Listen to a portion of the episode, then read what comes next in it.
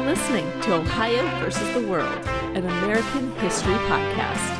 Subscribe and follow the show on iTunes, Stitcher, Spotify, or wherever you get your podcasts. And don't forget to join the conversation on Facebook or at our website, OhioVTheWorldPodcast.com. Ohio versus the World is part of the Evergreen Podcast Network. Go to evergreenpodcast.com for all our past episodes. Now here's your host, Alex Hastie.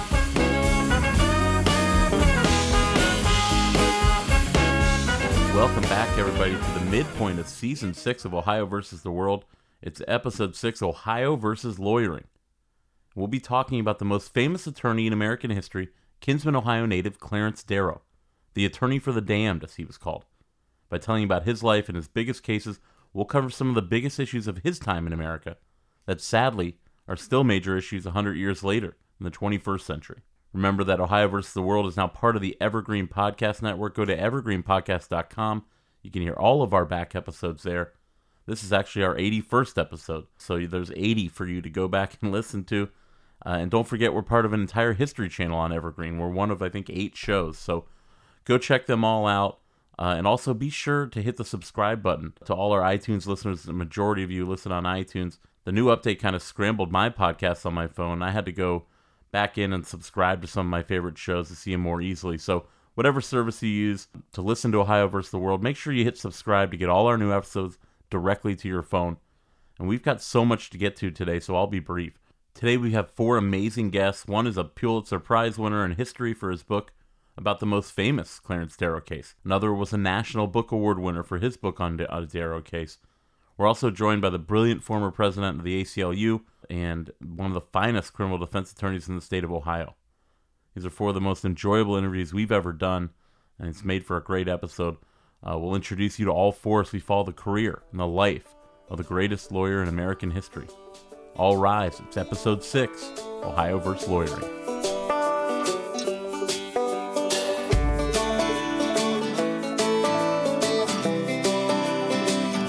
Clarence Seward Darrow was born on April 18, 1857, in the small village of Farmdale in northeast Ohio, that Connecticut Western Reserve area of the state.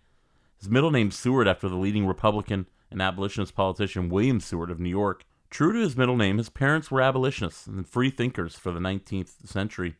They moved to the nearby small town of Kinsman, which is where Clarence grew up. Our first guest is Ed Larson, an award winning writer, professor of law and history, at Pepperdine University in Malibu, California. Beautiful campus right off Highway 1. And Ed knows Clarence Darrow as well as anybody. He wrote about Darrow's most famous trial, the Scopes Monkey trial of 1925, uh, when he won the Pulitzer Prize in 1998 for his book Summer for the Gods. It's an amazing book and, and certainly worthy of the award. But in the dedication for the book, it says it's in the memory of my father, Rex Larson, a Darrow like criminal lawyer. Ed grew up in Mansfield, Ohio, between Cleveland and Columbus, and we asked him about the similarities between Clarence Darrow and his late father and attorney, Rex Larson. Darrow was up in Ashtabula, Ohio, is where he was a practicing lawyer. He grew up in Kinsman near the Pennsylvania state line, but gravitated toward Ashtabula. My father served in World War II and then went to law school on the GI Bill. And he had just grown to admire Clarence Darrow. During the 30s, while Darrow was still alive, he'd read about Darrow's trials. And of course, there were already some movies about some of them. He went to University of Michigan. I know that's a bad word for somebody from Ohio, but he went to University of Michigan to law school. He went to Ohio State undergrad but he went to law school there because that's where Darrow went. And on the GI Bill, he could sort of go where he wanted. Before the war, he had taught school in Ashtabula. And I think that's where he became sort of a fan of Clarence Darrow. And he'd read about uh, Darrow was a master of jury selection and uh, the closing argument. Those were two of the areas he really advanced. And my father found those fascinating. Uh, he also, Darrow was a bit of a labor lawyer and um, until my father became the prosecuting attorney, he represented some labor unions in Mansfield, back then, uh, quite an industrial yeah. small city. So he was just always fascinated by Darrow. And in a way, he had some similarities in the way he'd try a case, the way he'd sort of be like the small town lawyer talking to the jury. And it was that sense and some of those aspects of his life that he'd modeled after Darrow Um, he smoked as heavily as Darrow, and uh, and at a time drank as heavily. And so, with all those similarities and his admiration, you know, I had to be thinking about my father as I was writing about Clarence Darrow. Our second guest is a friend and one of the best criminal lawyers in the state of Ohio, John Saya. John is someone I go to if I have a question about crim law, and he's a fan of the show, so we asked him to hop on, share his vast knowledge of another great Ohio defense attorney, Clarence Darrow. We'll talk about Darrow's rise to fame and glory throughout this episode, but there's one little known case out of his days as a small town lawyer in Ohio that I think shows the lengths that Clarence Darrow was willing to go to to zealously advocate for his client. John talks to us about the seemingly unimportant case of Jewell v. Brockway that Darrow takes all the way to the Ohio Supreme Court as a young attorney. Darrow was a fighter. Um, he, he is known as the attorney for the damned. He took cases that were, were unwinnable and would somehow turn them into, into winners. And this particular case was early on in his career, and there was a, uh, a town drunk, for, for lack of a better way of putting it, who fell ill and hired uh, a young uh, Brockway to take care of him as part of compensation of Brockway, a horse saddle. Eventually, there was a, a guardian appointed uh, for the for the town drunk. Took the saddle back. Darrow took on the case for purportedly five dollar uh, fee, and the case lingered on for nine years. The case went to trial in, in 1885. Uh, there was appeals sent back down for retrials. Eventually, the case ends up in the Supreme Court.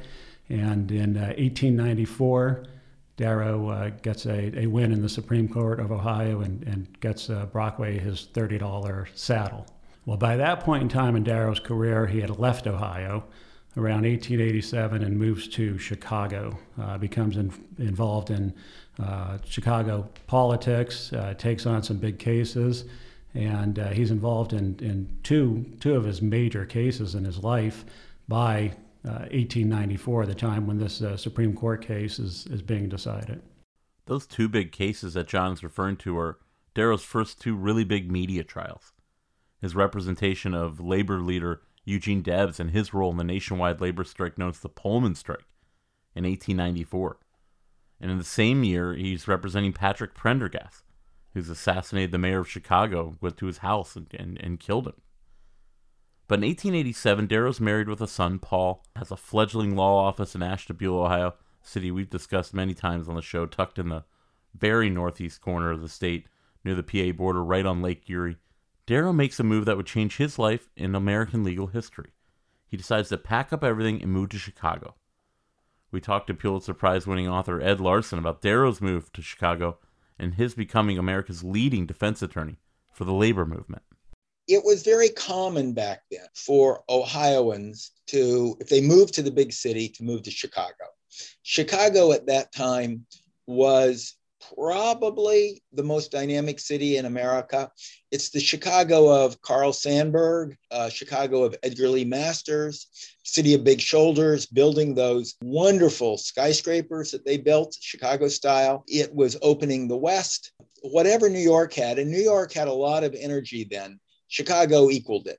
And so it was a, a place where Ohioans, being Midwesterners themselves, naturally gravitated. So he wasn't the only one. As you know from this from doing this program, Ohio during that period was one of the most dynamic, um, nurturing grounds for arts, literature, so many writers, so many um, actors, so many people who gained notoriety living in Chicago or New York or, or, or even, even Los Angeles came actually from Ohio, often from small towns like um, Clarence Darrow did. There was no place in Ohio that offered the dynamism for a rising, ambitious, really progressive lawyer. And he had been progressive from his father and his mother were both small town progressives in Kinsman, Ohio. Ashtabula was too small for him. He did get his footing there. He practiced law there.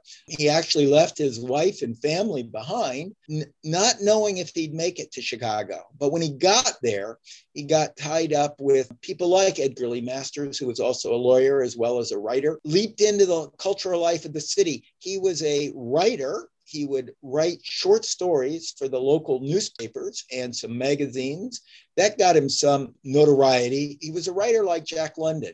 It was that sort of realism. He got a job because the, the government was controlled by the Democrats. And he got a job working for the city and he got a job working for the local transit company.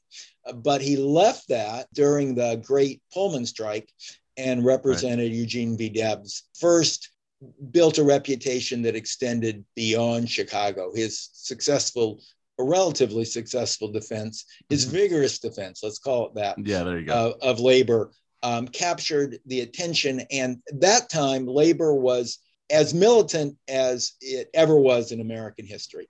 And it was trying to cut its place in American society. Many employers were as hardened as they ever were fighting it. It was a strong divide. It was the era of, well, in Ohio, and like William McKinley um, and Mark Hanna versus uh, the progressives like William Jennings Bryan. And in that age, Darrow gained a footing as the, the thanks to his defense of Debs and others, uh, as really the leading defense lawyer for labor.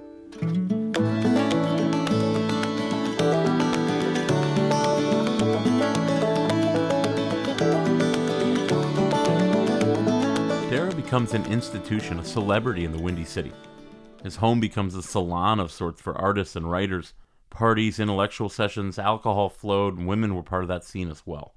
Darrow was an atheist. He called himself an agnostic, but his father Amirus was known kind of as the village atheist in, back in Kinsman, Ohio.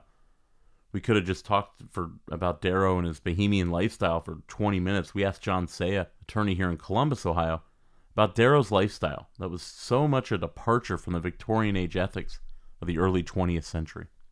Well, Clarence Darrow was very liberal and very forward thinking, uh, especially for, for his time. It was a city that had a number of uh, private clubs uh, of, of, all different variations, and Darrow became involved in some of these uh, intellectual clubs.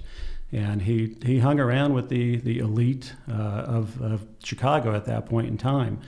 Uh, there was a lot of attorneys, doctors, judges, philosophers, college professors and they would get together and they were kind of the, the free thinkers of, of the day. And Darrow really took to that kind of lifestyle.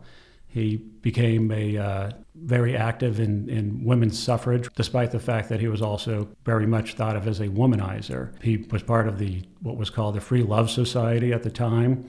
Uh, he was married, had affairs that were known, uh, divorced, remarried continued on with affairs, pretty much uh, an open book. Being divorced early on in his career, he, he supported his first wife for uh, virtually his entire life. So he considered himself agnostic.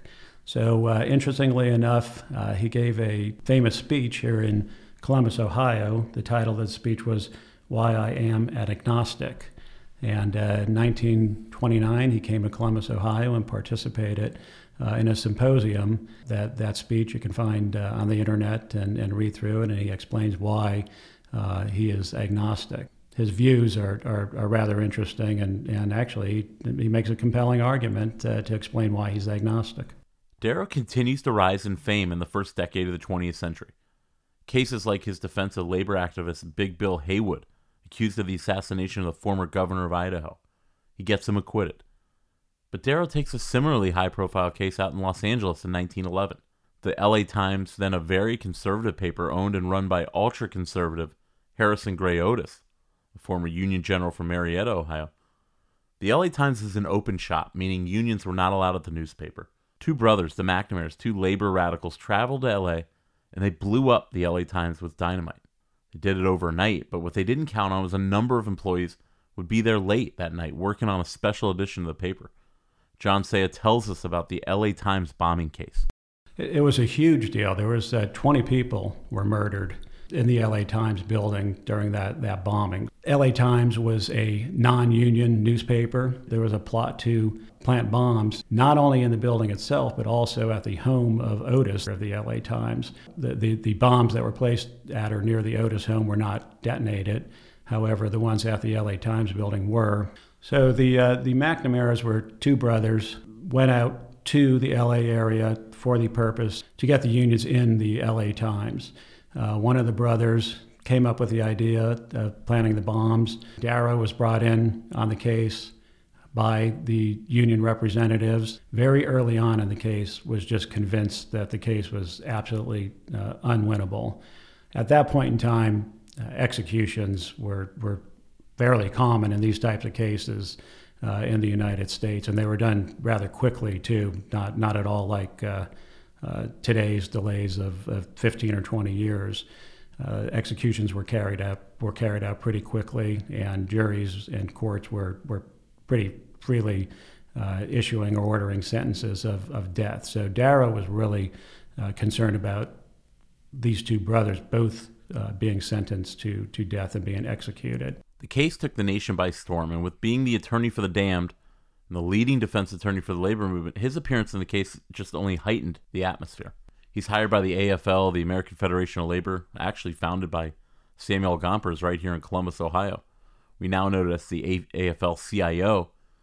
Darrow and the unions would set to raise hundreds of thousands of dollars for the McNamara brothers' defense. A lot of that money went to Darrow so much that this would become really his last case for Darrow to represent labor unions. Darrow became convinced of the brothers' guilt in, the, in this terrorist attack, and, and the strength of, of the state's case against him just blew him away. He's desperate. Everyone expected him to pull off another miracle, but in this case, he knew it wasn't going to happen. So he made a decision, a decision that would perhaps end his career. So it was it was a large sum of money. So Darrow told the AFL that the defense would cost at least $350,000, uh, which in today's dollars would be just, just an incredible amount of money. He was originally paid $50,000 uh, for his fee for the defense, and although the AFL was not able to raise the entire amount of the 350,000, they did raise somewhere in the neighborhood of an additional 150 to to 200,000 dollars. As the case was preparing uh, to go to trial, Darrow uh, was able to get a list of the jurors for the for the trial, as was common in the day. So the attorneys were provided a list, and uh, as the story goes, Darrow bribed at least two of the, the jurors. His investigator is actually caught handing over $4,000 to a juror on the case. He turns state's evidence and, and uh, is the main witness against Clarence Darrow in the uh, first uh, jury tampering trial. He was actually charged uh, twice with jury tampering in the McNamara case. That may have played a major role in pleading these two two brothers guilty. It, it all happened around the same time, and and the the plea deal that that Darrow was able to work was to save both their lives. Although one of the brothers was sentenced to uh, life in prison, while the other brother received somewhere between a 10 and 15 year sentence. Clarence Darrow's on trial for his legal career and his legacy, maybe even his freedom. He's charged with attempting to bribe a juror, and there's plenty of evidence and witnesses against him. Attorney John Saya takes us through both of Clarence Darrow's trials, where he is the defendant. All the evidence points towards the fact that he did this. Uh, Darrow hires the top lawyer in uh, California at the time, a, a an attorney by the name of Earl Rogers. First trial goes wonderful for Darrow. So Earl Rogers is there pre- uh, presenting the defense for, for Darrow, and the jury comes back not guilty uh, with regard to uh, the first bribery. Uh, then there's a second trial, and during the second trial, Rogers uh, takes ill in the middle of the trial, and Darrow actually has to represent himself for portions of that trial. Second trial ends up in a hung jury, and after consideration, the uh, state decides not to go forward with the with the trial. So he ends up really walking away and, and, and not being convicted of either of the jury tampering charges, but it, it really damages his, his reputation. And then with the amount of fees that were paid uh, to him by the union, and then him entering a plea for the McNamara brothers, just uh, uh, really, really destroyed his ability to go on and continue to represent the union.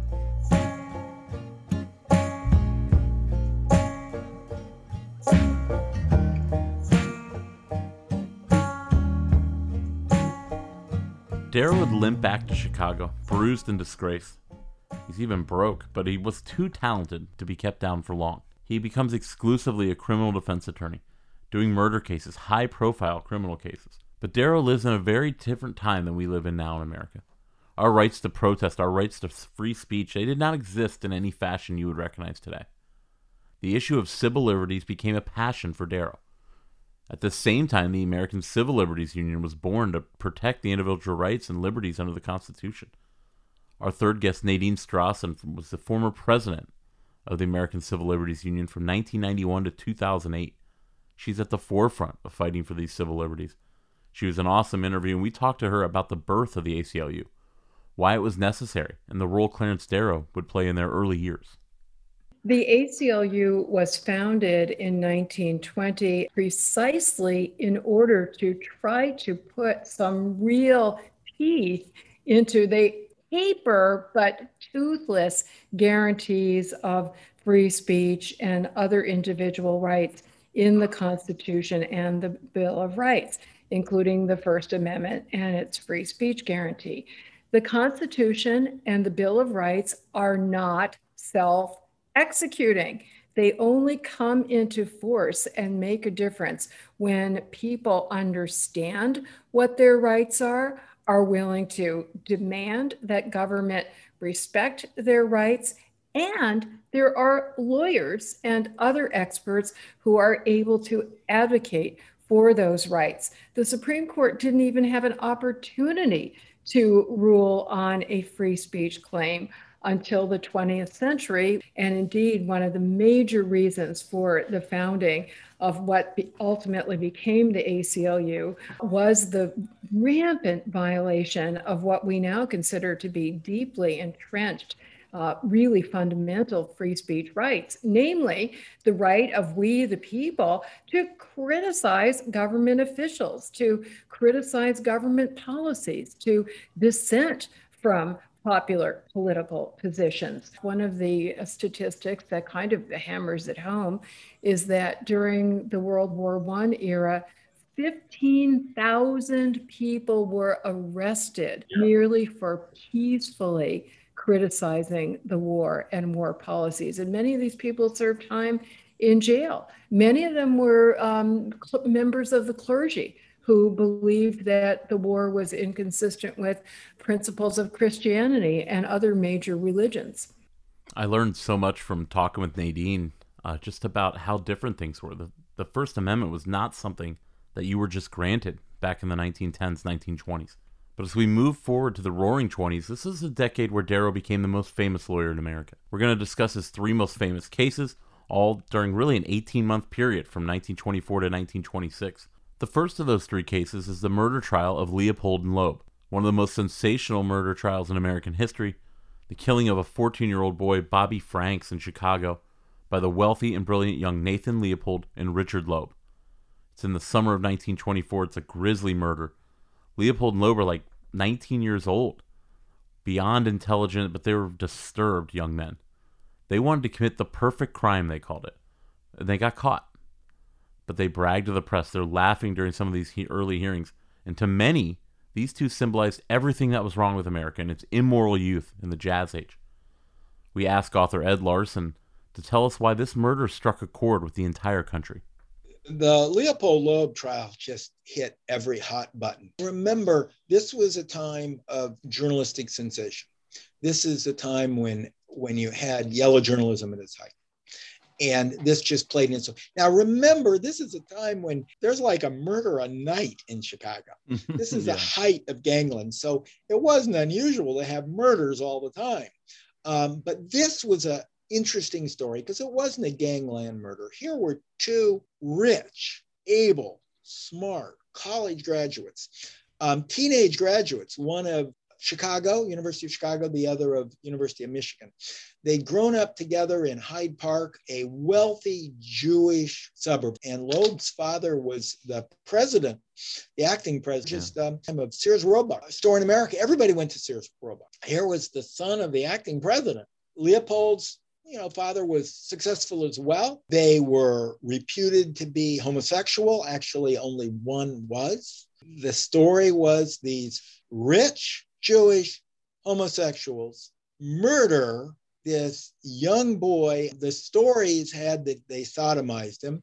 That was probably not true, but you know, you couldn't stop the press from reporting anything. Kidnapping was common then. Remember the Lindbergh kidnapping was about Sure. that same era.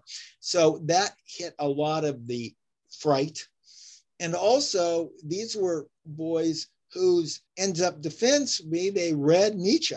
They read modern philosophy and the idea of the Superman. So it played into um, religious concerns about people learning that about survival of the fittest and people were more able. Remember, it's sort of like the story in a way of crime and punishment of people thinking they're they're Superman and then get away with with killing people. It fed into too many stories. The way it unfolded, they didn't know who it was. The press got involved. This young man who disappeared, didn't know what happened to him. The kidnap note comes. The guy doesn't reappear. Who did it? The body's found. It just it unfolded over a week. And then the Chicago Press was linked into national news like the Hearst newspapers and the Pulitzer newspapers, which then carried the story. And it just exploded over time and it became the sensation of, of the summer at a time when the press loved sensations. It was the O.J. Simpson trial of its era. The real cause of crime is poverty, ignorance, hard luck, and generally youth. When we look at the prisoners in the jails, we find that all of them practically are poor. At least nine tenths began what they call a criminal career as mere children. Clarence Darrow, as much as he played the aw shucks country lawyer card with his suspenders, layback, oh, you know, Ohio drawl, he was forward thinking when it came to his thoughts on criminal justice. He made the connection between environment and upbringing, criminality, the role of poverty in making someone a criminal. He got that a hundred years ahead of some of the judges I practiced in front of in the last 13 years. We talk with Ed Larson about Darrow's representation of Leopold and Loeb and his lifelong opposition to the death penalty. Well, Darrow was at the time the most famous defense, was already the most famous defense lawyer in America. He had been practicing law in Chicago for over 30 years. And he normally, you know, would have no sympathy for rich murderers. But the family of the defendants came to him, pleaded with him for a substantial sum, defend Leopold and Loeb. Darrow volunteered his services at the Scopes trial. He did not volunteer. He volunteer here. He was getting, uh, he was going to get a large payment. And Darrow was the highest paid defense lawyers in America at that time. And he was a specialist in murder cases. He had handled dozens and dozens and dozens of murder cases, and none of his, he's such a, so effective that none of his, at a time when the capital punishment was very common and often enforced, not a single one of his, uh, the people he defended, men or women he defended, was ever executed. That was true throughout his life. Not one was ever executed. Now, the problem was the boys had already confessed. What he had to do was make an argument that would lead to mercy in the sense that they would be sentenced to life imprisonment um, rather than the capital punishment. He had always been opposed to capital punishment because, remember, he was a libertarian and you, he did not think you could trust the state with the power to kill someone because he believed that the verdicts were often wrong. Uh, Will Rogers, about this time, made a wonderful. Will Rogers was the most popular sort of commentator uh, in America at the time. Became a, a film star, but he was a newspaper columnist. And he had said that the Anglo American legal system is the best engine ever devised by the mind of man to determine who has the best lawyer. Darrow thought that most times um, poor Black people and poor white people, for that matter, didn't have very good lawyers. And therefore, capital punishment would be inequitably applied. He also just didn't trust the state with that power. He, again, he was a he was not liberal in that sense. He was a social liberal, but he didn't trust government. He ended up, of course, ending his life fighting the New Deal, fighting Franklin Roosevelt's New Deal, um, because he didn't like government Yeah. intervention. It was that combination that made him distrust and oppose capital punishment as a matter of principle. This Leopold and Loeb murder trial had fascinated the country. But it wasn't like a whodunit kind of trial. The boys had confessed before Darrow was even hired. He's there to present a case about their shattered past, their mental states during the murders, and he saved his best for last. Darrow's three day closing argument. You heard me right, three days, masterclass. He argued against capital punishment itself. He talked about youth and also the state of Illinois had never executed defendants so young, or at least not in a long time. In the country and the judge whose decision it was to as to life or death, they hung on every word. The uh, closing argument is incredibly powerful indictment of capital punishment and a tremendously moving plea for mercy of Shakespearean quality.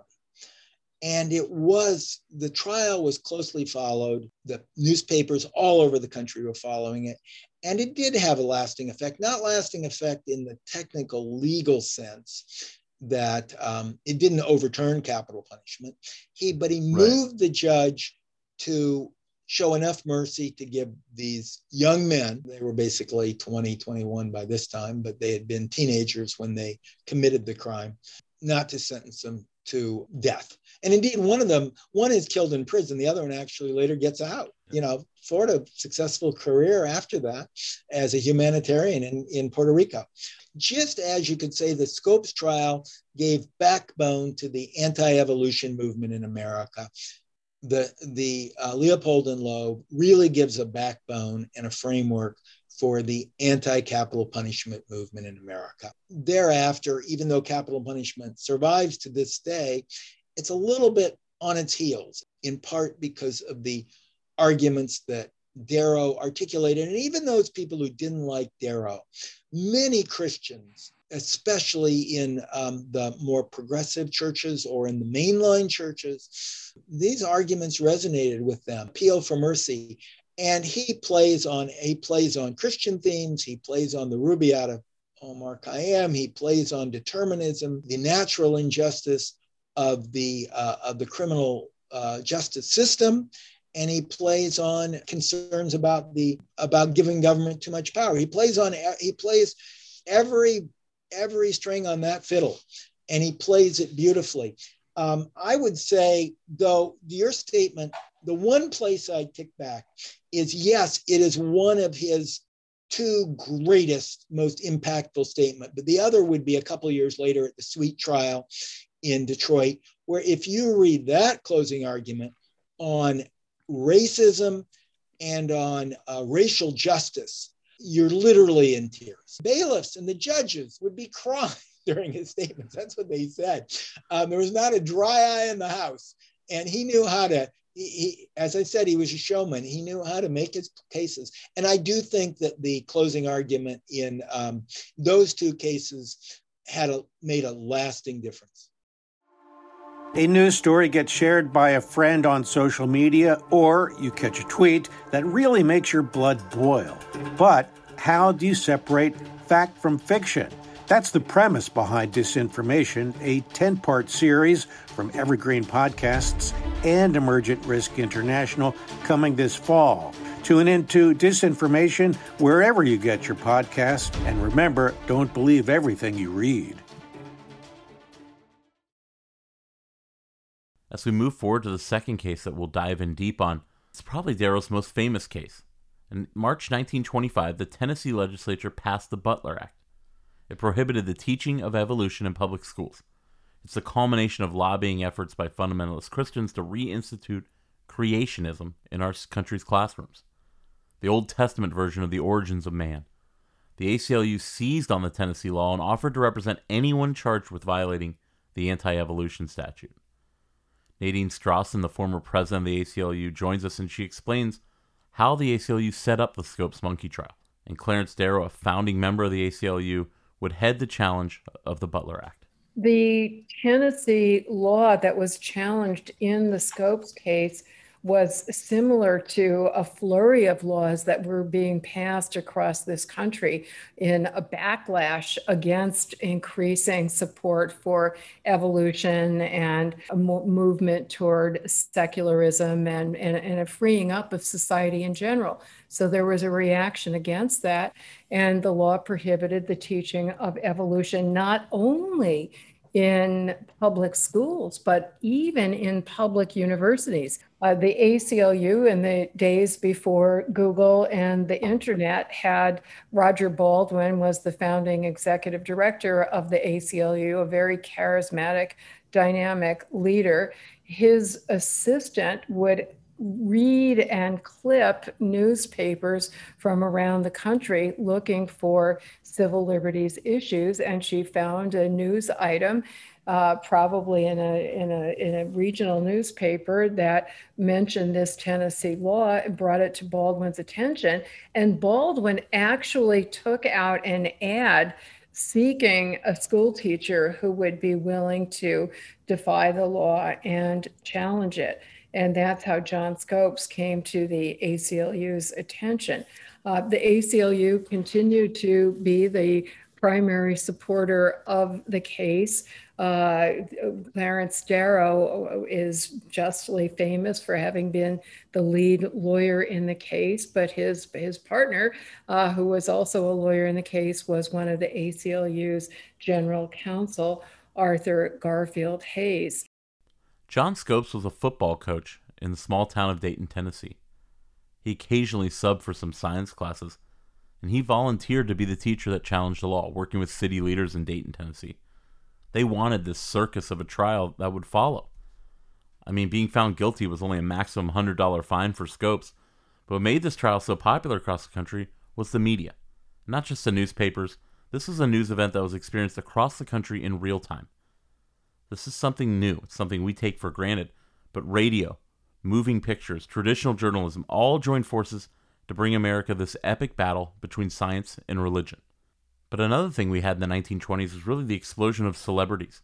The famous Clarence Darrow was, was going to be defending Scope, and on the side of Tennessee, along with the state attorney general, would be the great commoner William Jennings Bryan, three times the Democratic nominee for president beginning in 1896 when he lost to Ohio and William McKinley.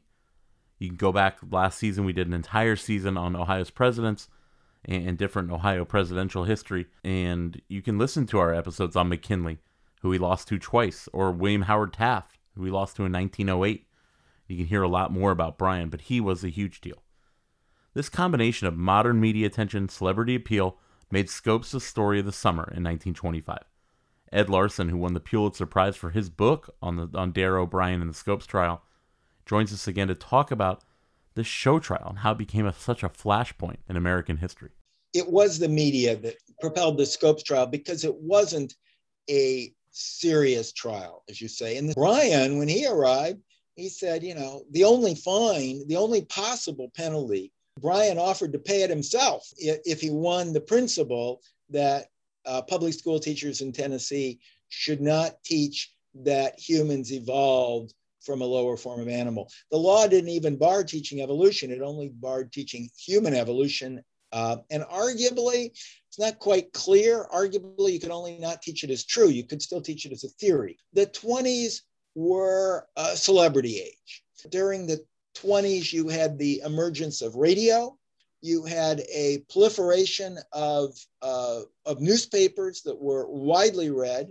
And you had the rise of of celebrity journalism. You had people like uh, Babe Ruth in baseball. You had people like uh, Mary Pickford. You had the rise of film, which of course you didn't really have local movie theaters before the 1920s. They were very small scale before that. So all of that they grabbed onto the Scopes trial, which they build as quite unlike what was really happening.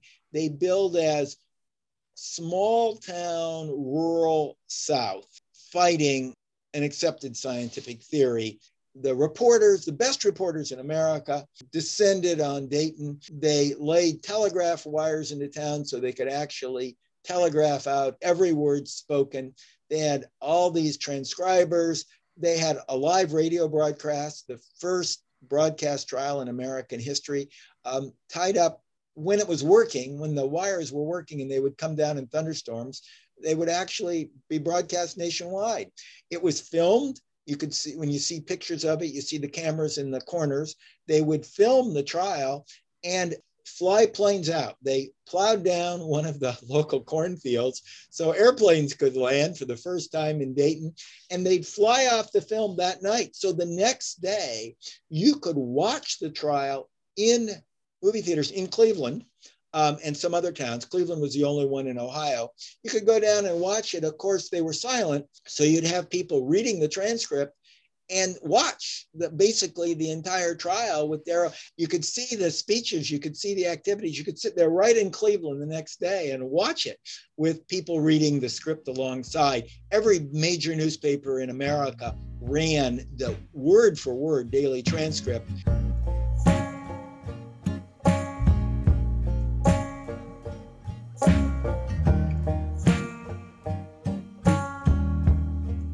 Nadine Strossen joins us again to talk about Clarence Darrow and his relationship with the ACLU, which becomes a little strained in the build up to this trial in 1925. She talks about how the American Civil Liberties Union leaders maybe even wanted him removed as the defense counsel. Clarence Darrow was very involved with the ACLU from the beginning. He was even active in the uh, prior organization that gave rise to the ACLU. Uh, nonetheless, he was a controversial figure because he was very flamboyant and he had uh, certain ideas about how the case should be tried, which didn't necessarily square with those of other ACLU leaders. The client is the one who gets to decide major matters, such as who is going to be my lawyer. And uh, some leaders in the ACLU were trying to pressure John Scopes to fire Clarence Darrow and to uh, use Arthur Garfield Hays Hays, Scopes decided to stay with the team of Darrow and Hays. As the trial gets underway in Dayton, Tennessee, there's immediately a big argument about the use of experts. Darrow, they were going to spend weeks laying the case for why evolution is not just a theory but scientific fact. And to do that, Darrow and the ACLU brought in experts from all over the country. William Jennings Bryan, who had spent the last five years crisscrossing the country trying to tear down evolution and promote creationism and his religious beliefs, he changes tactics at the last minute. He sees this mountain of scientific evidence and experts that Darrow's planning to present at the trial. Ed Larson talks to us about how the trial proceeds and how Bryan's challenge to expert testimony changed the trajectory of the Scopes Monkey trial. The trial had been billed as the battle of the century, even before it began. And the original idea that had started with Bryan, not Darrow. Back then, there was something called the Chautauqua. There were Chautauquas in Cleveland and outside Cleveland and outside Columbus and outside Cincinnati. Um, of course, there's still one of the few existing Chautauquas left. One of the only four left is in Ohio, Lakeside, Ohio. Oh, yeah. I've been to Lakeside. Yeah. And so you have one of the four left. Well, that's how they build it. They thought they could, this tiny town of Dayton, about 2,000, 2,500 people strong, could have a summer uh, event where they would bring in great speakers to uh, debate the issue of evolution and its restriction. Darrow and the ACLU were able to find a lot of good expert witnesses, but Bryan couldn't find any who would come to testify right. on his side, except some really crackpot ministers who would not. He uh, Bryan was a you know national politician. He knew what would play on a national stage, and not these speakers. He then reversed course and said that expert witness were inadmissible. Expert testimony was inadmissible because the only question he now shifted, shift at the last minute after after the defense had already brought in its stellar expert witnesses, you know, from Princeton and University of Chicago and Nashville, Tennessee, and all over. Um, and it was quite a star-studded lineup. Bryan realized he was going to be clobbered in the media and this was a media trial, they'd said from the beginning. It was a show trial that was going to be broadcast. He said, You can't litigate the justice of the of the law, the constitution of the law. That can only be done under Tennessee law, and he was right, by the state Supreme Court. The, the local trial court simply had to enforce the law as written, and then the Supreme Court of Tennessee could gauge its constitutionality. So Bryan took this position, which just, of course, frustrated Darrow and um, and the news media tremendously because they were and the townspeople who wanted to see this big show trial and uh, hear this testimony and attend this summer Chautauqua. Um, but of course, he was going to win because that's what the law said. And the only issue was whether Scopes actually taught it. The reason why that was odd is that Scopes never taught evolution. He wasn't a, he wasn't a biology teacher. He was a um, he was a football coach who, who had volunteered to stand as a witness. So he had to um, so he couldn't take the stand himself because when asked the question, "Do you ever teach evolution?" he'd have to say no.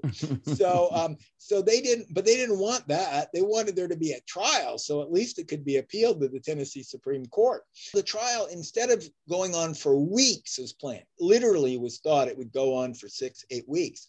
It only took a few days.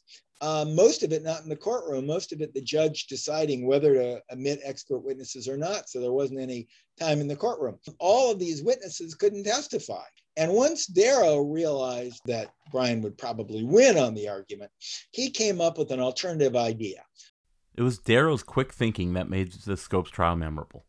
The showdown between science and religion that would play out with Darrow and Bryan on each respective side. Ed Larson talks to us about the trap that Darrow sets for William Jennings Bryan, the religious former leader of the Democratic Party, and he walks right into it. well even bryan's fan thought bryan was came out worse in the deal. But as they would say who wouldn't look like a fool if you were being cross-examined by clarence darrow? And that's what it was. You're right. Um, you're being a lawyer. You know the difference between it. Darrow called him but the judge certified him as a hostile witness and therefore darrow could actually cross-examine him. He didn't even though he was his own witness he he could use all the techniques of cross-examination which are of course are a lot more effective. He said what i'll do is i'll surprise him on the on the last day when we're going to go to closing arguments. I'll waive my closing argument but instead call him to the stand.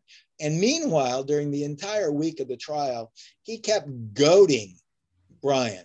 You can read it in the transcript. And then also his statements to the press that bryan is scared. Bryan won't get up there. Bryan won't hold the trial. Bryan won't bring witnesses. Bryan said this was going to be a battle royal with evolution. He said that. What he was doing is he was setting him up. I mean, he admitted this afterwards. Spent a week setting him up. And then on Monday, when they're only supposed to do closing arguments, he sprung on. Let me call one expert witness. No, no, you can't hear expert witnesses. No, no, this one, what if this one agrees to come? And what if the prosecution agrees? And the judge sort of tilts his head and said, well, I guess if the prosecution agrees, who do you have in mind? I want to call person who claims he's an expert on the Bible, one that even they can't object to, and that is Bryan. Now, that just, I mean, the judge just didn't know what to say, but Bryan insisted on going up there. Darrow calls William Jennings Bryan to the stand, and the battle is played out on the radio for the whole country to hear. It doesn't go well for the great commoner, as he was known. I encourage you to read the transcript of this battle. Darrow had been preparing for this unknowingly his whole life. His father, Amirus, had asked these questions about a literal interpretation of the Bible for Clarence's entire childhood. Ed Larson talks through one of the most famous court testimonies in American legal history, the day in the summer of 1925 when Clarence Darrow and William Jennings Bryan duked it out over the Bible, evolution, and the role of science. He said, I'll go up and testify. He thought he'd be asked questions about evolution. And he had been speaking against evolution for five years um, in many different speeches and books. And so he had good answers ready about evolution. That's what he thought he'd be asked about. Clarence Darrow is too smart for that. As every lawyer learns in law school, you never ask a question to a witness where the answer could hurt you. You only ask questions that you already know the answer to, or ones no matter what they say, it's going to help you. And nobody knew this better than Clarence Darrow. So Darrow never asked a single question about evolution. What he does is he peppers him on things like Is the Bible literally true? Do you believe in Adam and Eve? Do you believe in Noah's Ark? Where did Cain get his wife? That's a good one. Um, yeah, like all that sort of thing. The classic village atheist questions that his dad had asked and that he had asked for years, and which they knew there is no possible good answer to them. The educated audience, you just sound like you just sound foolish. And so that's what he did.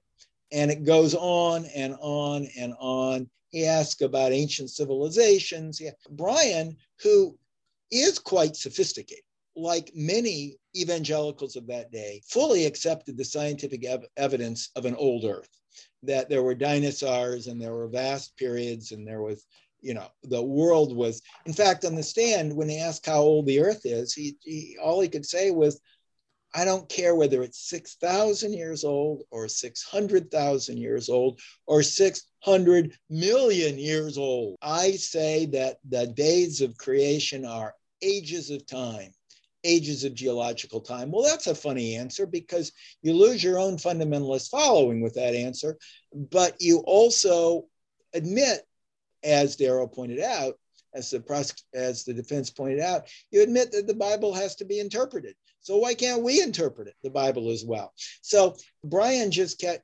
sinking deeper and deeper and deeper in the hole and getting more and more frustrated and insisted on battling on until finally, after two and a half hours, the judge stopped it and said he just wouldn't let this humiliation go on any longer.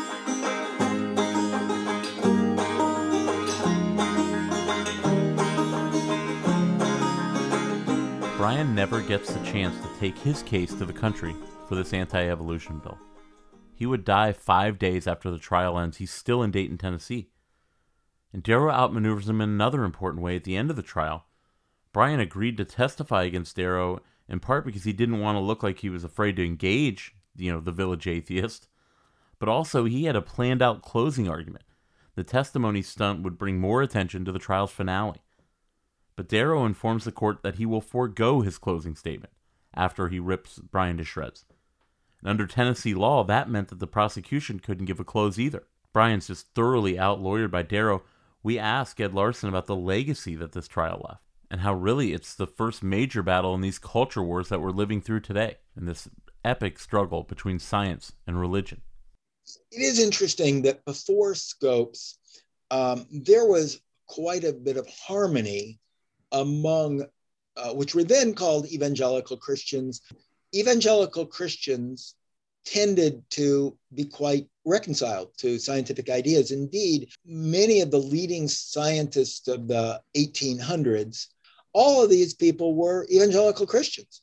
And they had done all the initial work um, showing the fossil record and that the world was very old. And what happened, though, was that the anti-evolution crusade you, in, that started around 1920 and culminated in the Scopes trial, which is perceived and presented as science versus religion. It, you see a growing split.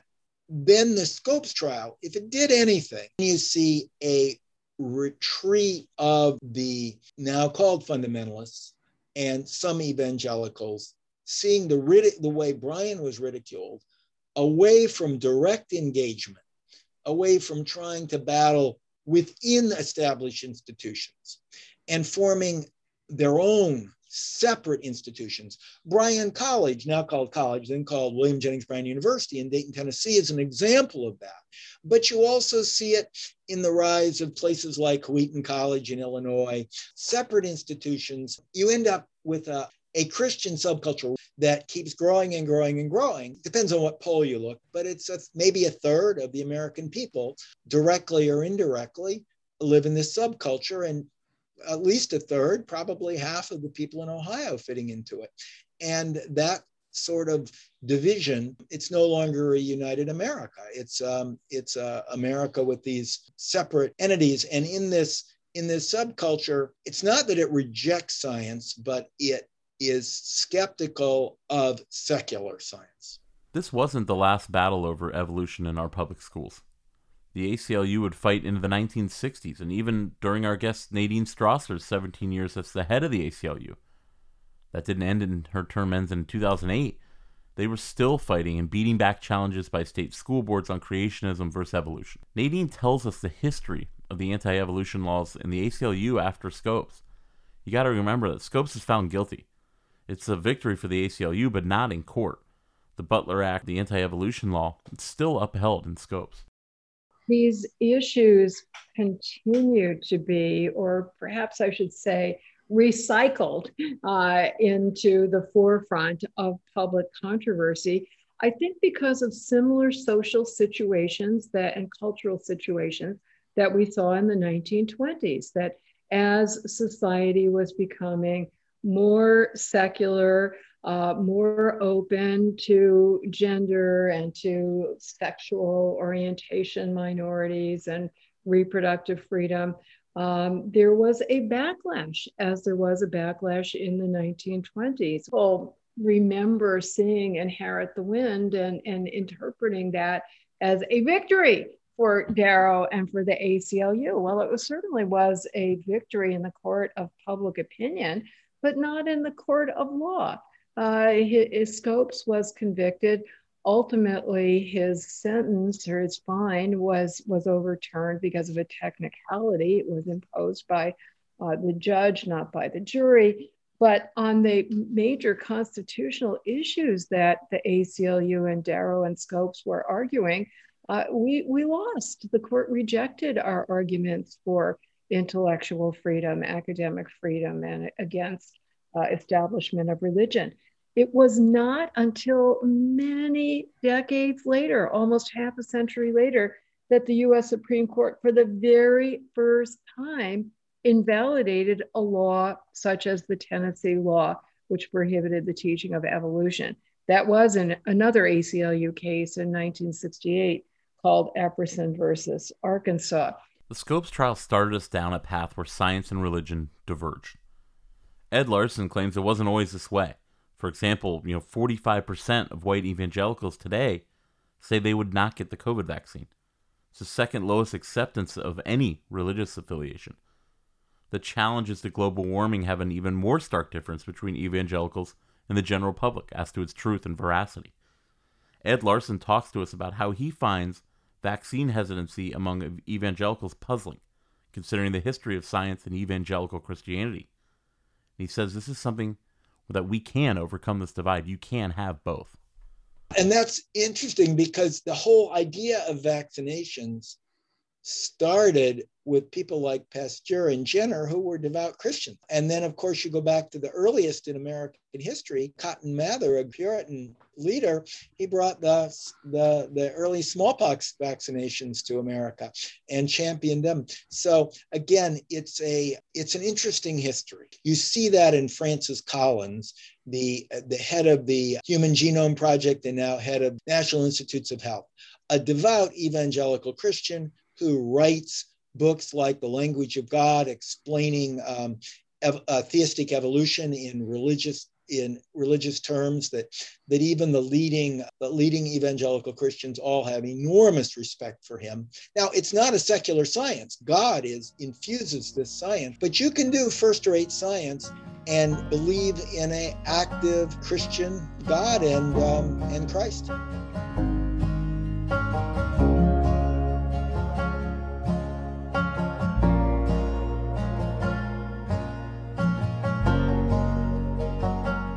Final case today is the case of Ossian Sweet, the black doctor charged with first degree murder of a white man in Detroit. Truly remarkable case, and we'll get into the particulars, but first let me introduce our fourth and final guest, Kevin Boyle. Kevin's a professor of history at Northwestern University and the author of the compelling page turner of a book, Arc of Justice. It's about the Sweet case, and Arc of Justice won the National Book Award for nonfiction in 2004. It's a pretty huge award in the literary community and it's that good of a book. In the 1920s, as a result of the Great Migration, what we now call Northern segregation took hold. We see a rise of the KKK in the North in the 1920s, but Northern segregation is quite different from Southern Jim Crow segregation we all know from our history books. Kevin Boyle explains how Northern segregation in a city like Cleveland or Detroit, how it worked, and how this system of segregation helped to segregate entire major northern cities you're absolutely right that when people, most Americans, most white Americans, think about segregation, what they think of is the Jim Crow South. What they think of as a system of legal segregation. Jim Crow had all, the South had all sorts of forms of segregation at the turn of the century, late 19th, and well into the 20th century. But the ones that were most powerful were legal segregation. So it was law that said that African American kids couldn't go to the same school with white kids. But as African Americans started to move north in the first 20, 30 years of the 20th century, segregation kind of followed along behind them. And as it moved, as segregation moved, up to the north, then what happened is the legal segregation started to fall away. So by the time you got to a city like Cleveland, there weren't any laws anymore saying that white kids and black kids had to be in separate schools. In fact, in Ohio, the law explicitly said exactly the opposite that segregated schools were illegal. And so, what happened instead was the North embraced forms of segregation that weren't legally required. The two key ones, there's a lot of them. So, you go out on a Saturday night as an African American in a city like Cleveland or Detroit, and you might walk into a bar that is perfectly happy to have you, or you might walk into one where the owner is going to pull a gun on you and tell you you're not allowed there which of course in some ways makes it more terrifying right? Because at least in the south you knew what was going to happen. You never quite knew in the north where segregation was going to come and not but the key pieces of segregation in the north were two. One was the segregation of work. And the higher you got in the status structure of employment the more severe segregation got. So if you were down at the bottom of the economic order working as an unskilled worker, say on a loading dock, that is probably integrated work. African Americans could get that work. You're a doctor or a lawyer, you're not going to be able to work in white spaces. That's one form of segregation, not by law, no one's required it, just the way it happened. The other key form of segregation, and it's the heart of the story I told, is the segregation in neighborhoods if you went into an African American neighborhood in Detroit or Cleveland in 1900, about half the people there would be black, half would be white, living side by side. Then what happened as the African American population increased, all of a sudden, more and more people, white people, started to say, nope, don't want African Americans living in my neighborhood. They can have their own neighborhood, they can live there, but they can't live anywhere else. That's really easy to explain. That's driven by a rising tide of racism as long as there are no Af- very few African people, American people living in your city, it's easy to be open minded. As the African American population increased, more and more whites said, no, we want our neighborhoods segregated. So, what happened instead is that the forces of the real estate marketplace, all the things that define how a real estate market works, they embraced segregation of neighborhoods. The beautiful thing about this story for me as a historian is I can tell you exactly when it happened. 1923, the Detroit Realtors Association wrote in their rule book that if an African American wanted to see a house in a white neighborhood, the realtors couldn't show it to him. That wasn't there in 1922, wasn't there in 21, 23, it was there. Same time, the bank started to say if an African American wants to buy a house in a white neighborhood, we won't give him a mortgage. The white insurance company said if they do buy it, we won't insure it. And so what happened in the 1920s is that the forces of the real estate marketplace took that rising tide of racism and they organized it and they institutionalized it. And when they did that, that's how you segregate a city.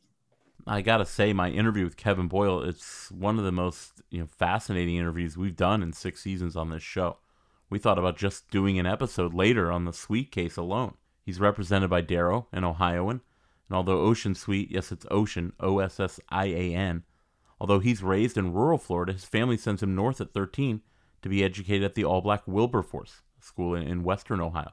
He goes to school there all the way through college, and at that fine institution we've discussed many times on this show, whether it was our episode on Colonel Charles Young, uh, W.E.B. Du Bois. It even came up last episode when we mentioned the famous poet, Paul Laurence Dunbar. There's so much we had to leave on the cutting room floor in this episode from all of our guests to try and tell the story in one package. Anyways, he leaves Wilberforce and goes to med school, eventually moves to Detroit, which was a booming city in the 20s, to start his medical practice. Kevin takes us through the journey of how a young black doctor's first home purchase turns him into an indicted murderer. So what happened was that Ossian Sweet moved to Detroit. He finishes his medical degree at Howard University, Washington, D.C., 1921. And he moved to Detroit. Right after that, he had been in Detroit a few summers. He had spent working there um, when he was down at Wilberforce. So he knew the city and he knew it was a vibrant place and he knew he could make a life for himself there. So he moved there in 1921. He understood, because he was a doctor, that all of his patients were going to be Black. So what he did is he moved down to the Black neighborhood in Detroit, which is a neighborhood then called Black Bottom, um, which to this day Detroiters will insist had no racial connotation, but it was the Black neighborhood. And so in 1925, in the spring of 25, they went house hunting and they found this very nice house on a very ordinary side street on the east side of Detroit on Garland Avenue. The rumor got out in the neighborhood, which was completely white neighborhood, that blacks were moving in and the panic started to spread. And the Sweets, of course, picked up on this. They heard this. It's going to be trouble. And so what they decided to do was to prepare for the chance that something goes hor- was going to go horribly wrong. Those neighborhoods going to try to drive them out. And they did a whole bunch of things in the summer of 25 after they had bought the house, but before they had moved in. They gathered together a bunch of friends, two of Ossian's brothers, a couple of his cousins, a bunch of friends who all agreed they'd come in that night to first couple nights they're in the house to watch over the house and make sure it's safe. They arranged that on the first couple nights, their baby would stay with Mrs. Sweet's parents because you don't take a chance with your baby. They arranged for the police to come and protect the house, but they didn't trust the police. Police force was completely white. Police force was a major center of Ku Klux Klan activity in Detroit, which was very big in Detroit, 1925. And so they also arranged their own defense. They gathered together huge cache of weapons 10 pistols, rifles, shotguns, hundreds of rounds of ammunition. And on September 8th, their move in day, they moved, they took all that stuff, all those weapons, they put them in some big bags, they carried them into the house. They went upstairs to the second floor where there was a built in linen closet in the hallway. And they put all the guns in there and they waited for nightfall. And they waited for that mob to come. And it did. First night, the house on Garland Avenue is on a corner, corner lot police came. There were about a dozen policemen out on the sidewalk. Beyond them, there were hundreds of people out on the street, hundreds and hundreds of white people out on the streets. And the Sweets and their friends, the all 11, well, 10 men, anyways, they raced upstairs, they grabbed the guns, they went to the upstairs windows, they sat in those upstairs windows, waiting for that mob attack to come. And nothing happened. Mobs stood out there till 11, 12 o'clock at night. And then it slowly dissipated. People went home. But just for a second, what you got to think about is what it means to have spent three or four hours sitting at a window waiting for a giant mob to attack you. And this is not some sort of big elaborate front yard they got. It's one of those tiny little postage stamp front yards. I've been in this house. If someone from that street tried to charge up to the front porch, they'd be on that front porch in about 10 seconds. So when that mob finally dissipated, Sweets and their friends, they were just so terrified and they were just so pumped up. Mrs. Sweet talked about spending the night walking through the house because she couldn't sleep. Then the next morning, everybody went off to work. Everyone went off like it was completely normal day. Dr. Sweet went down to his practice. Mrs. Sweet went out to buy furniture because it was her first house. so he had nothing to put in it.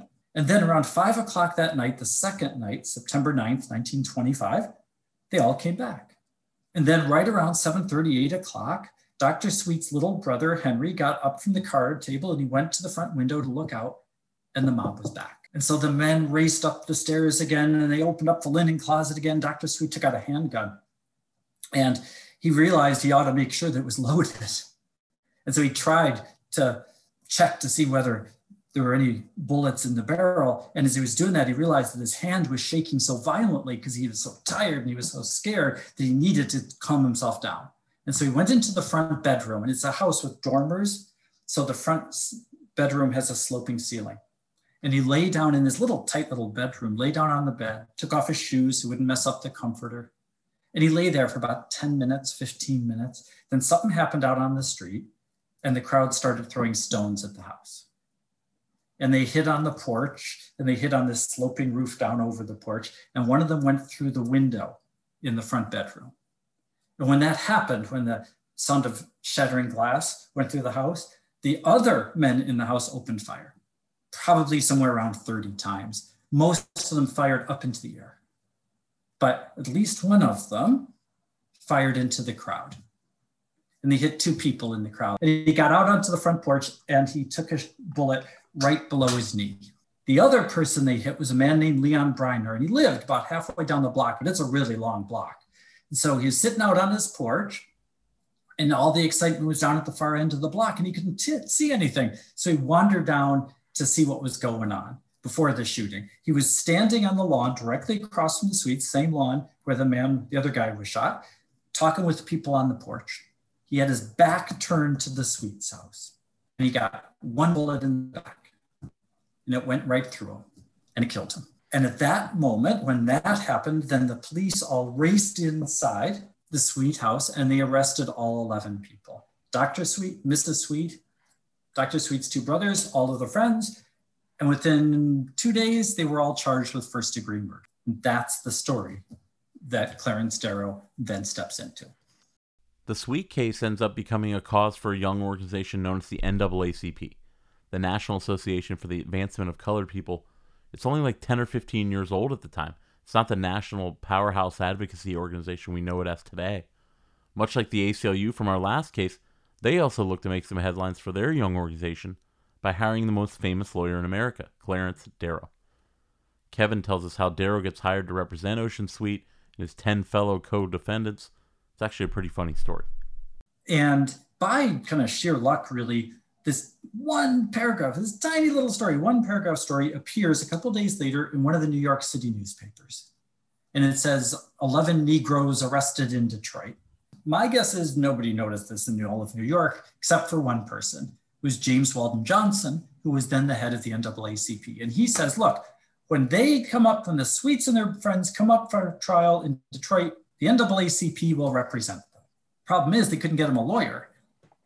For about a month before, after the NAACP agreed to take up the trial, and in those days, the NAACP didn't have its own legal team. It hadn't been created yet. They just had to hire lawyers, or better yet, find one for free. So they went in search of a lawyer, and there wasn't a defense lawyer in Detroit who wanted this case. I mean, this is an African American man killed a white guy in the streets of Detroit in 1925. This is not a case that builds a career.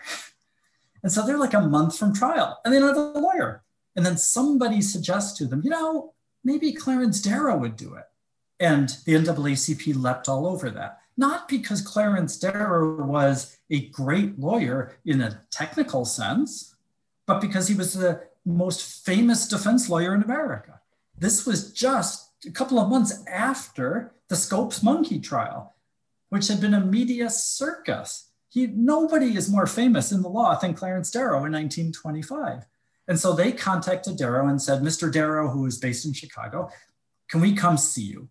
It turns out that Darrow was visiting a friend of his, his co-counsel from the Scopes trial, actually, Arthur Garfield Hays, who was who lived in New York, and that's where the NAACP was based too. So they arranged that day to go meet Clarence Darrow. So off they go. Three representatives from the NAACP: Walter White, who is kind of the associate director of the NAACP. Walter White was a very interesting figure. Was an African American man born and raised in Atlanta had white skin and blonde hair. Going with him was Arthur Spingarn, who was the head of the NAACP's board, who was a white man with swarthy skin, and then his associate, who was also a white man with swarthy skin. So they go to meet Clarence Darrow, and the way they tell the story is they walk in to meet Darrow, who's sitting up in bed. He's resting in bed, big bear of a man they tell him about the case, and Darrow, he, in his memoir, which you can't trust a word of, he describes how he was filled with sympathy for them and wanted to take up this case in the great abolitionist tradition. Their version of events is they tell him the story, and he looks at Spingarn, the white man, and he says to him, Well, I have always had great sympathy for your people. And Spingarn's embarrassed, and he said, Well, I'm sorry, Mr. Darrow, but I'm a white man. And then he looks at his uh, that Spingarn's associate. He said, "Well, I wouldn't make that mistake with you. And I sympathize with your people." And he says, "I'm a white man too." And he finally turns to Walter White and he says, "Well, you, I'm not worried about. You're clearly a white guy." And White says, "I'm a Negro." and Darrow says, "I'll take the case."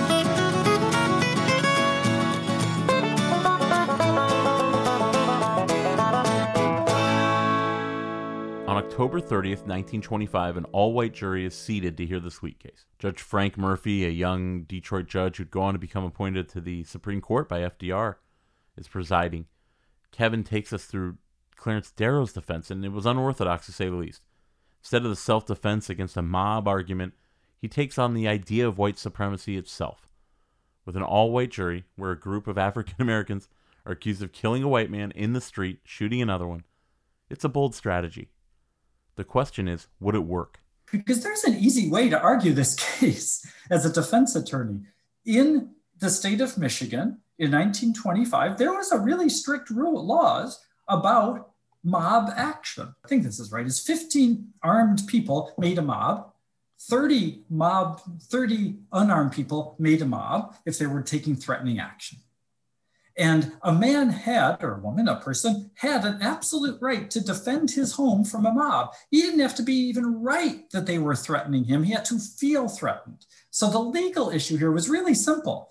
And the prosecution basically staged the most ludicrous prosecution you could possibly case because they brought about 80 witnesses on the stand to say there was no mob. Well, by definition, there was a mob if you got 80 people who were standing there. Legally, this was an easy case to argue, but he didn't argue it that way. Instead, what he did is he built the case around this inversion. What he did is he brought these people from Garland Avenue, the white people from Garland Avenue, one by one up onto the stand and he humiliated them. He made them look like fools, he made fun of them. The way they misspoke words, the way they couldn't articulate their points very clearly, because they were just ordinary working people. It was vicious. And then he put Dr. Sweet on the stand. And here is this medical doctor, highest professional standards, man with his college degree, a man with advanced training who spoke eloquently and powerfully about the burdens of his race. And by that inversion, he said to those 12 white people, that's the insane thing about American racial thinking.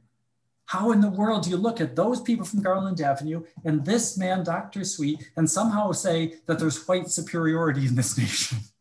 As our guest Ed Larson told us earlier, he believes the closing argument in this case was Darrow's greatest moment of lawyering. His seven hour closing argument called for unity between the races, brought people in the gallery to tears. Kevin Boyle tells us about Darrow's closing argument, which would lead to a hung jury and the eventual exoneration of all 11 defendants. One of the things that Darrow was best at, really, it was his great skill as a lawyer, was his closing statement, because then he got the platform to himself. And in that memoir I mentioned a little while ago, he says this is the best closing statement he ever gave. It was seven hours long. Um, this part is the closing of the closing. This is what he said I don't believe in the law of hate. I may not be true to my ideals always, but I believe in the law of love, and I believe you can do nothing with hatred. I would like to see a time when man loves his fellow man and forgets his color or his creed. We will never be civilized until that time comes. I know the Negro race has a long road to go. I believe the life of the Negro has been a life full of tragedy, of injustice, of oppression. The law has made him equal, but man has not. I'm sorry. I would advise patience. I would advise toleration. I would advise understanding. I would advise all those things which are necessary for men to live together. And that is all. Clarence Darrow would remain relevant in his latter years. Cases like the Massie trial in Hawaii in 1932.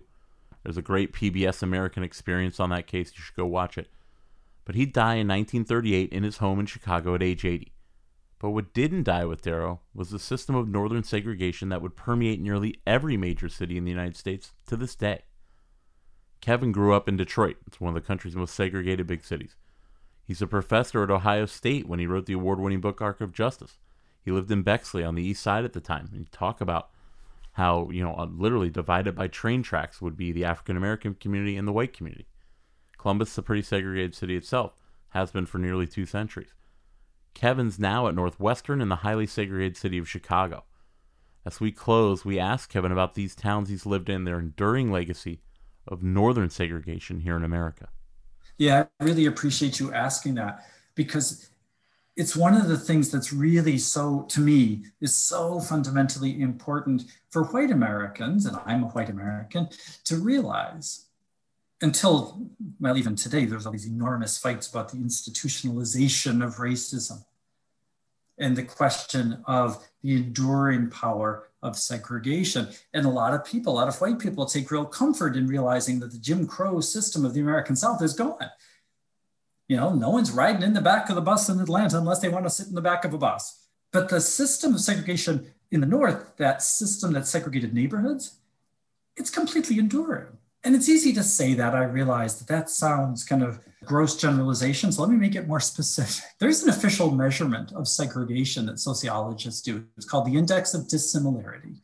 And what they do, the US Census Bureau does it every year, every 10 years when they do the census, they measure how many African Americans would have to move in each metropolitan area in the country in order for that metropolitan area to be completely integrated. So it's a scale. If a metropolitan area, not just the city, but the entire metropolitan area, gets a score of zero, it is completely integrated.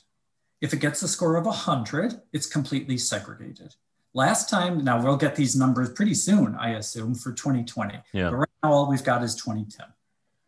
And according to those numbers, Chicago is the third most segregated city in America. Detroit in 2010 was the fourth most segregated city in America. And that scale, that number on that zero to 100 scale for those two cities was about 75. Three quarters of African Americans living in the city of Chicago or living in the metropolitan area of Detroit would have to move to make those places integrated.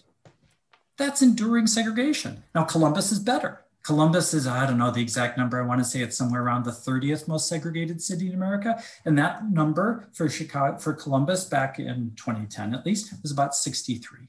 We are still a hyper segregated America. And that's not a legacy of the past, though it was created in the past. That's not some vestige of a past system gone. That's an enduring system of segregation that stares us in the face.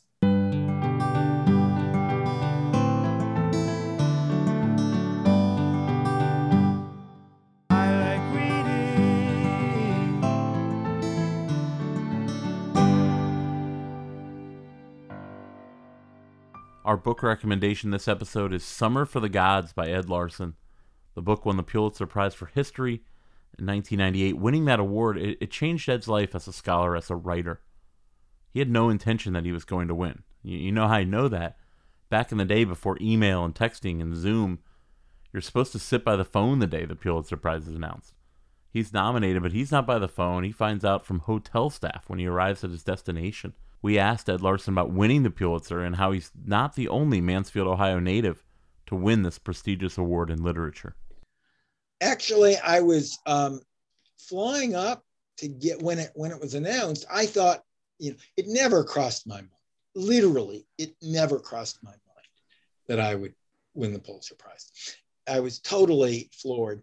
And I and when the announcement goes out, I happen to be flying up to speak at my mother's uh, alma mater, which was she went for the first two years of her college at. She was from Marion, Ohio, but she went the um, first two years at Hillsdale College, where her parents had gone and met. And I was going up there to speak, um, and it was only after I landed uh, up there in Detroit that I had heard that um, I much to my surprise, I had won the Pulitzer Prize. And so there you go, which was, which apparently I was the second person connected with Mansfield. Louis Bromfield of Malabar also had won the Pulitzer Prize. And so I uh, had the good fortune to uh, join him. Thanks again to Ed for sitting down with us. We talked for over an hour. He's an awesome guy to be willing to chat that long. And we talked about a lot of stuff that not just Darrow and Scopes and Leopold and Loeb, just a, a great interview. A special thank you to Nadine Strossen, author, lawyer, former president of the ACLU, for coming on to talk about her important organization that represents the constitutional rights of all Americans. If you think the ACLU is some liberal organization, you're not paying attention. They've defended and will continue to defend everyone's rights, including conservatives. You know, check the receipts. And also check out Nadine's recent book, Hate Why Should We Should Resist It with Free Speech and Not Censorship. That's from 2018. There's a link in the show notes for that one refreshing, accurate look at the censorship in, in modern American culture. A lot of stuff in that book that I agree with. Also, special thanks to John Saya. His firm Saya and Pyatt can handle all your legal needs. Free commercial here for John. Criminal, domestic, family law, all of it. Uh, go to splaws.com. Great guy, great friend, and, and thank you so much for coming on. If we're allowed to have two book recommendations, we'd have to also add Arc of Justice by Kevin Boyle. There's also a link in the show notes to that book as well the 2004 winner of the National Book Award for Nonfiction. We asked Kevin about the title of his book and just about this story, this important little known civil rights story, Arc of Justice unfortunately doesn't follow that comfortable narrative of civil rights history we're taught in school. And not everything, you know, has a happy ending. I love this title, and it does. I take it from that famous quote that the moral, the arc of the moral universe is long, but it bends towards justice. It's just the wrong title um, because it doesn't. It's exactly, Alex, what you were just saying. That what Dr. Sweet does, Mrs. Sweet does, their friends do, is they risk everything to confront this growing system of neighborhood segregation just at the time it's consolidating, just as it's coming together. They move into that house two years after the realty board put in those rules about showing a house to African Americans. So they risk everything to challenge this system of segregation. And though he is not convicted, it's one of Darrow's great victories, they don't stop that system of segregation from consolidating. They'll come close to stopping that system. And it took me a long, long time to realize as I was working on the book that I was writing tragedy. That this, we think of civil rights stories, and it's a great thing to think of civil rights stories this way. People do brave things, they do dangerous things, they take enormous risks. And by doing that, what they do is they improve race relations. We see a victory at the end. This isn't that. This is a story about a civil rights struggle that doesn't produce a victory at the end. That's going to do it, guys. One of our favorite episodes ever, one of our longer episodes ever. I hope my fellow lawyer friends enjoyed it as well. We've reached the midpoint of season six, and thanks to so many people we've reached out to say that this is our best season ever, we feel the same way. We're only halfway home, so uh, I guess we have the right to, to pull that back at some point. But Speaking of the midpoint of the season, we'll be taking an extra week off before the start of the second half. So instead of two Tuesdays, this next episode will be out in three weeks. We're gone for a little while. We, we hope you don't mind, but uh, we gave you a 90 minute episode here to last of the extra week. So thanks again to our friends at Evergreen Podcast Network for their help this season. Go to evergreenpodcast.com. Check out all the shows they have to offer uh, and a bunch of new shows they're onboarding now. We're really excited about. Uh, episode 7 will be coming up. It's a World War II story, one of the most shameful events in American history, but a very important event to remember here in 2021 for multiple reasons. That'll be out on July 20th. So enjoy your July 4th holiday, everybody. Happy 245th birthday to America, and we'll see you next time.